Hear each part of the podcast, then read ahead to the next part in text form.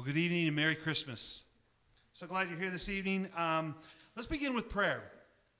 Father, we, we praise you. We praise you, Father, for your Son that you sent as we celebrate Christmas, as we, we think about the love that you have for us and uh, the, the, that night when Mary and Joseph were in a manger in a stable that um, you, you sent your son. Your son was born and angels and shepherds and just so much excitement and so many things to think about and treasure as Mary is treasuring up in her heart these, these facts that she hears, these things that are happening around, and the beginning of a of an amazing time where your plan is coming, is, is unfolding before the world as it continues today.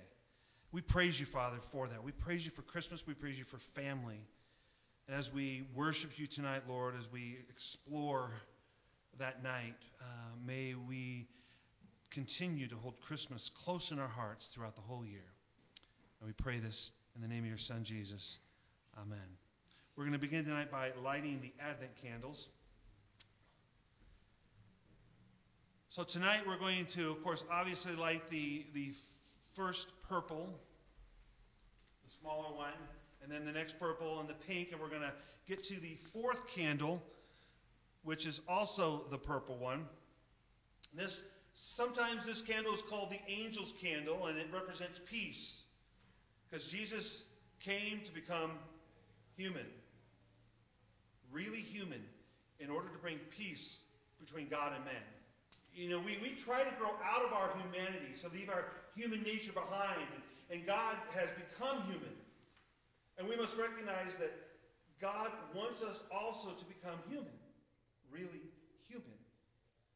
You know, we, we try to distinguish between the godly and the godless, the good and the evil, the noble and the common, but, but God loves real human beings without distinction. God takes the side of real human beings and in the real world against all their accusers. But it's not enough to say that God takes care of human beings. The sentence rests on something infinitely deeper and more impenetrable, namely that in the conception of birth of Jesus Christ, God took on humanity in bodily fashion. God raised his love for human beings above every uh, reproach of falsehood and doubt and uncertainty by himself entering into the life of human beings as a human being by bodily taking upon himself and bearing the nature, essence, the guilt, and suffering of human beings. Out of love for human beings, God becomes a human. He does not seek out the most perfect human being in order to unite with that person. Rather, he takes on human nature as it is. This is about is, is about the birth of a child, not of the astonishing work of a strong man, not of the bold discovery of a wise man, not of the pious work of a saint. It, it really is beyond all of our understanding. The birth of a child shall bring about the great change, shall bring to all mankind salvation and deliverance. John 1 1 tells us in the beginning was the Word, and the Word was with God, and the Word was God. And He was in the beginning with God, and all things came into being through Him, and without Him not one thing came into being. What has come into being in Him was life. And the life was the light of the world. And the light shines in the darkness, and the darkness did not overcome it. I'm going to. Uh I'm going to ask the kids to come up here and sit in this front row right here. I think that'd be a good place for you.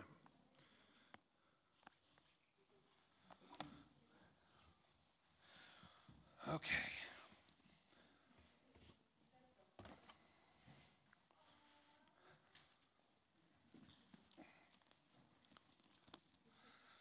All right, so I was I was busy today and I, I didn't get a chance to put together my manger scene. So I'm going to need your help.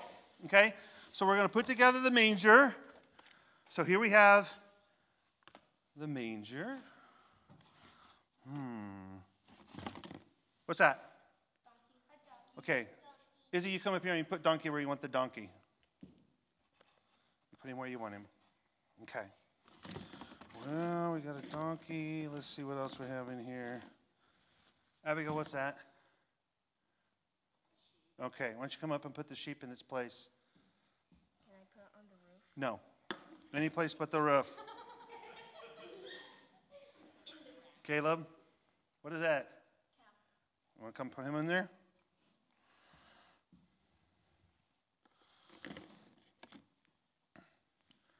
Fenton, what's that? A donkey. You want to come and put him someplace up here? Hmm, let's see what else we have in here. Who else? Jordan, who's that? Who is it? No, somebody more important than the shepherd. No, it's Joseph. Why don't you come put him someplace? He looks like a shepherd, but it's Joseph. We're going to pretend he's Joseph today. All right. Aiden, who is that? It's Mary. Why don't you come up put Mary someplace? Who is it? Not the roof. Who is that? It's okay. You come up and you put the angel where the angel belongs, Layla. I want you to put that there. Now this one you can put on the roof. Am I special? Can I put it right there? You put it right there. All right. So who's missing? Jesus. All right. Why don't you? Because that's who we have right here, right? That's right. Okay. So come up and put him up here. Put him in there. All right. So. I okay, so that's great. So does that everybody? Is that everybody? Yeah. For shepherds aren't here, let's pretend they haven't come yet. You know, there's one more. I got one more thing in here.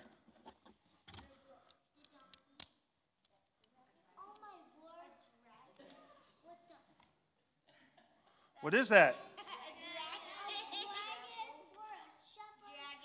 Don't you have a dragon in your manger scene? Now wait a minute.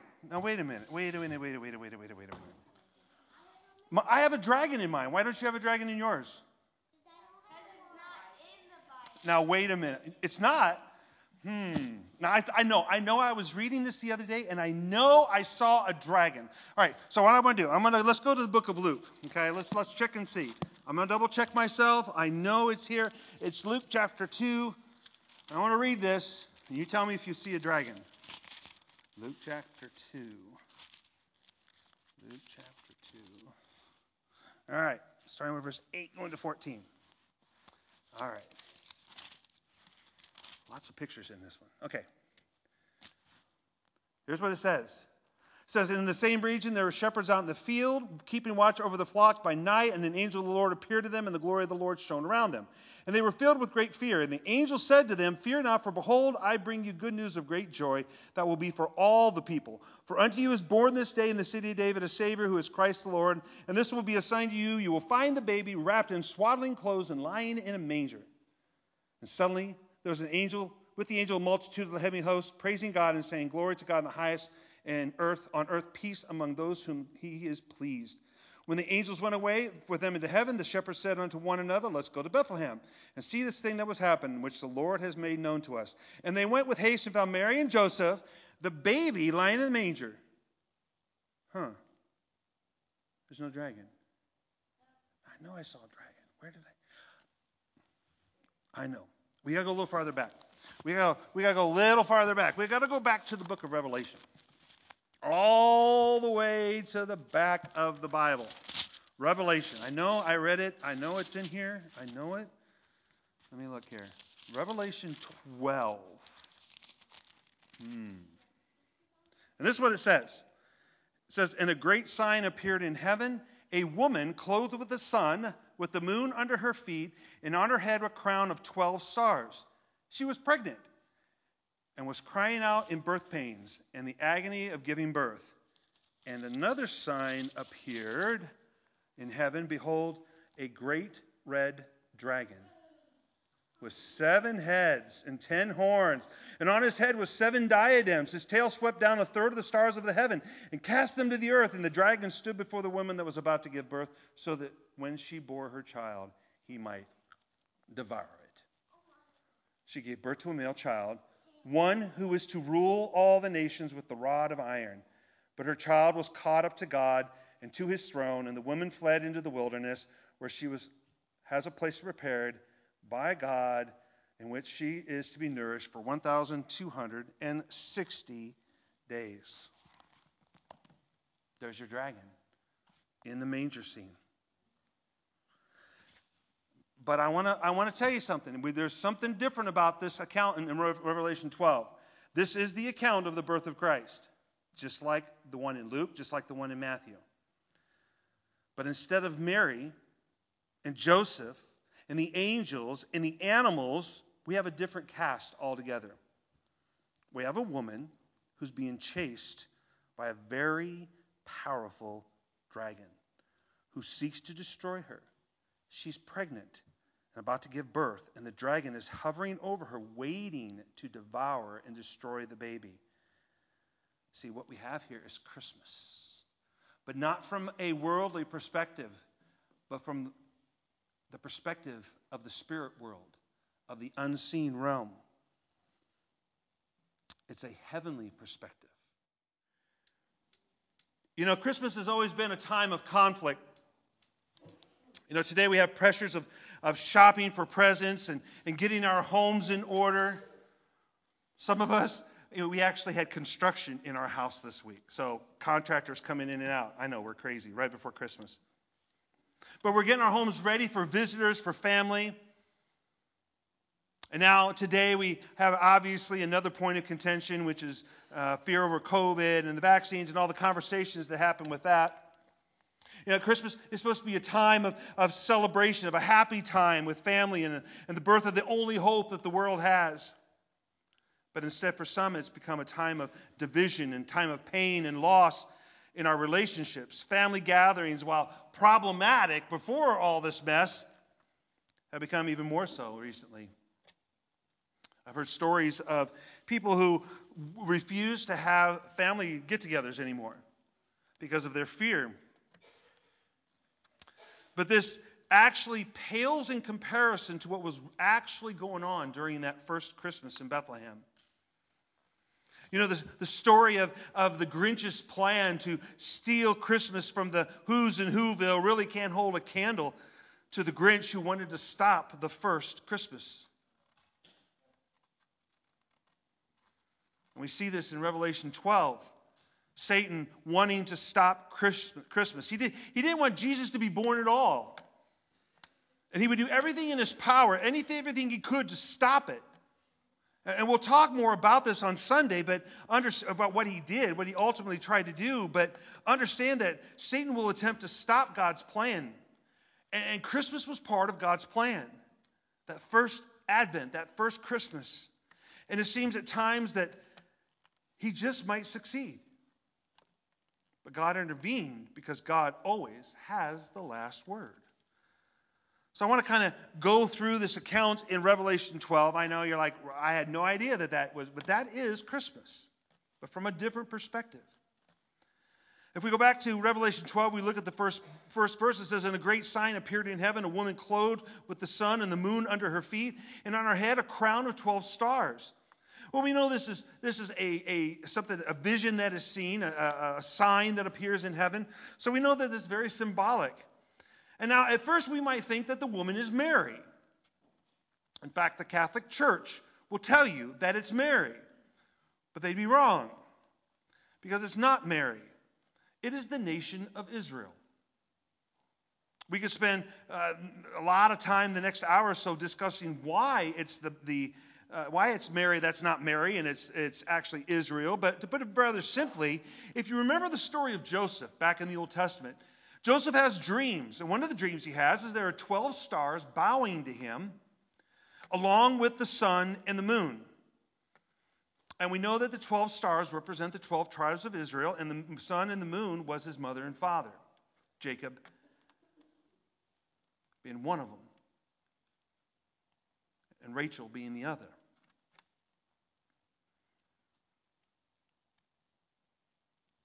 And this is the first time, it's, there's this thing called time of first mention. When, when we see a vision, when we see something mentioned and we're told what it is, anytime it's mentioned other times in Scripture, chances are it is the same thing. So we can make this connection. So this, the woman who is pregnant is Israel.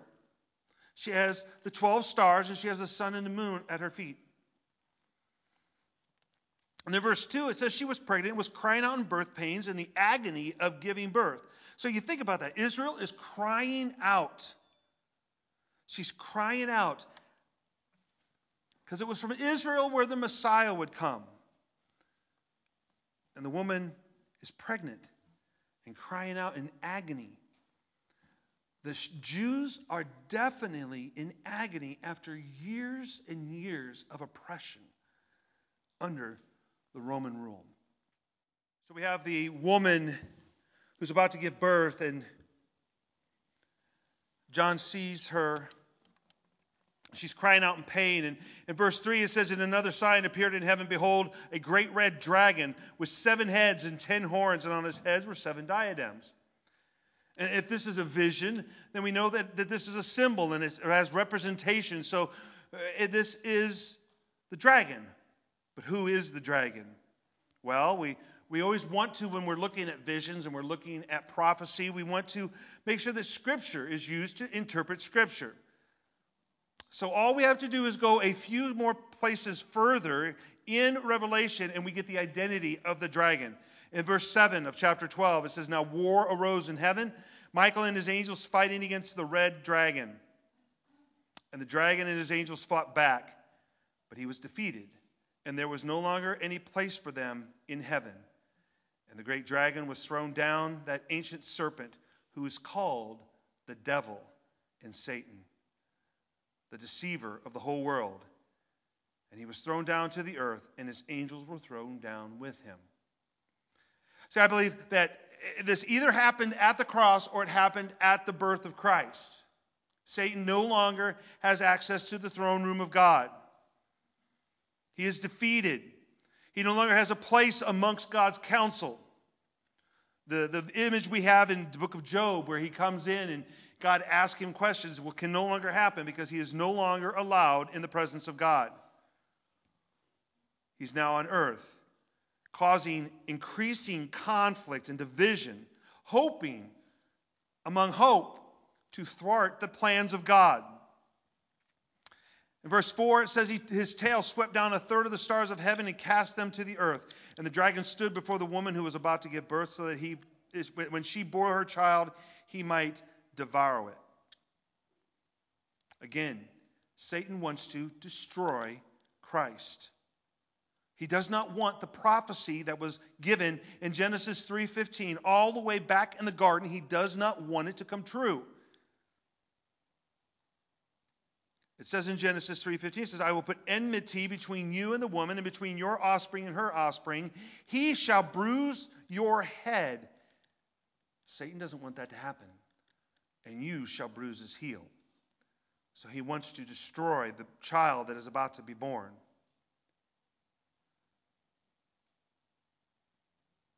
But it also says who the child is. And the child is one who will reign with a rod of iron. She gave birth to a male child, one who is to rule all the nations with the rod of iron, but her child was caught up to God and to his throne. I know. It took all of Jesus' life and condensed it down into one verse. Because we know God did raise Jesus up to his throne and sat throne and sat him at the right hand of the Father. The male child is obviously Jesus. Mostly we know this because it says that he will rule the nations with a rod of iron. And we see that in the book of Psalm. Psalm 2, 7 through 9 says, I will tell the decree. The Lord said to me, You are my son. Today I have begotten you. Ask of me, and I will make the nations your heritage, and the ends of the earth your possession. You shall break them with the rod of iron and dash them to pieces like a potter's vessel. So we can see from both Revelation 12 and from Psalm 2 of a time called the millennial kingdom, where Jesus will rule with a rod of iron. He'll rule the whole earth. But again, that's jumping way far ahead. And I want to just kind of share with you what I, what I think is where we're in the midst of today and have been since that time when Jesus ascended into heaven. We are in the time what's called the time of the Gentiles.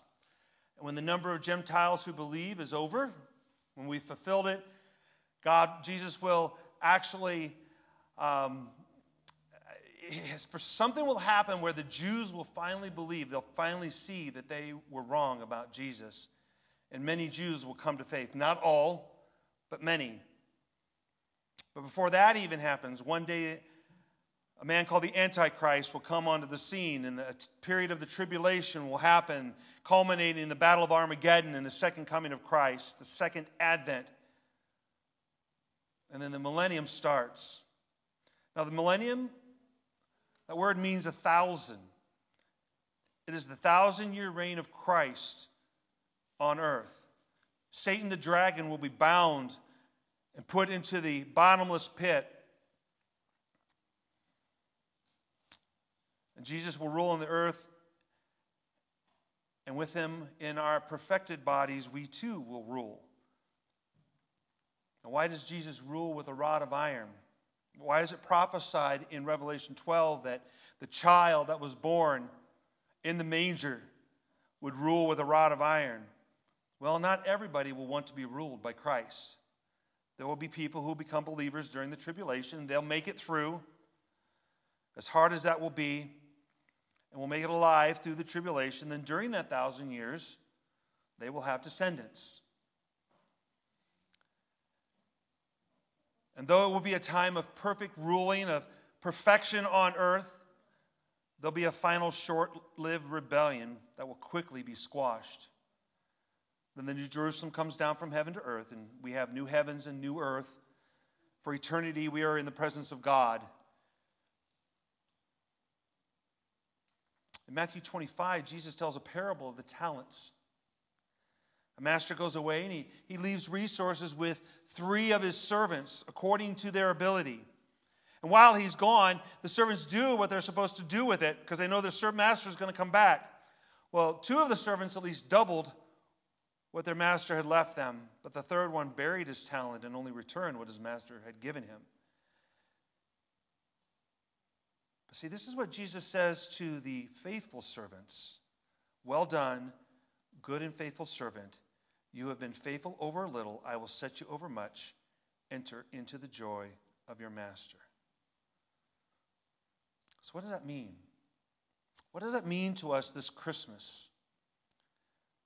It means that with, if we are faithful with what God has given us, we will rule over many things in the millennial kingdom. See, Satan was re- waiting to destroy the child, to restore, destroy Jesus in the manger. Like I said, we'll talk about that on Sunday. And he tried to divert him from his mission when he tempted him in the desert.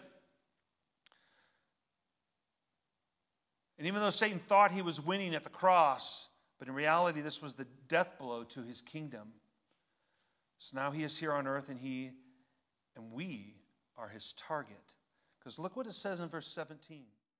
Then the dragon became furious with the woman and went off to make war on the rest of her offspring, on those who keep the commandments of God and hold to the testimony of Jesus. And he stood on the sand of the sea. Satan will always try to divert us from the good and faith, from being good and faithful servants. He'll try to get us wrapped up in our problems of this world. He'll try to get us wrapped up in our own problems, and he'll try to get us wrapped into social media and the many times and the many issues that we have in our lives. But Peter himself gives us some great advice in 1 Peter 5 8. It says, Be sober minded, be watchful. Your adversary, the devil, prowls around like a roaring lion seeking someone to devour. So, what do we do this Christmas as we think about the baby in the manger. And we think about the battle that was going on in the spirit world at that time, about the dragon that was there, trying to eliminate this child so that God's plan would not come through.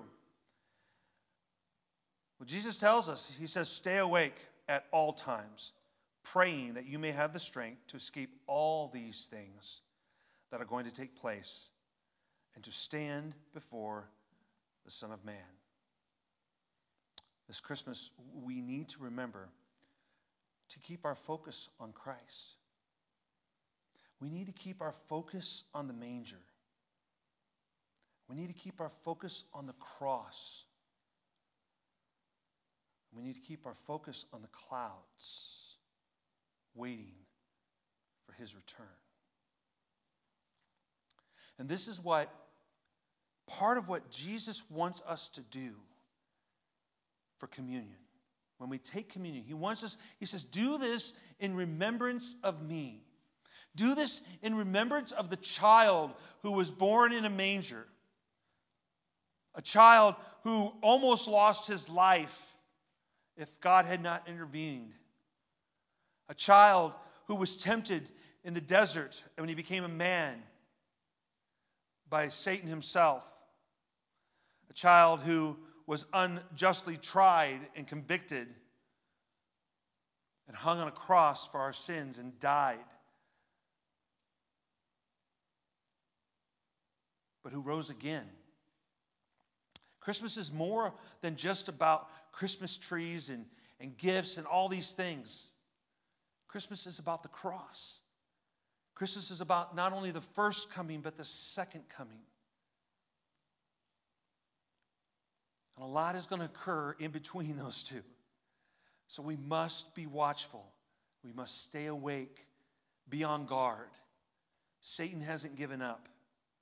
He knows he can't win, but he wants to take as many of God's children out of God's grasp as he can. Do not let him fool you. Do not let the world fool you. Don't let your human desires deceive you. Christ will come back again, but this time not as a baby, but as a conquering king. Let's pray.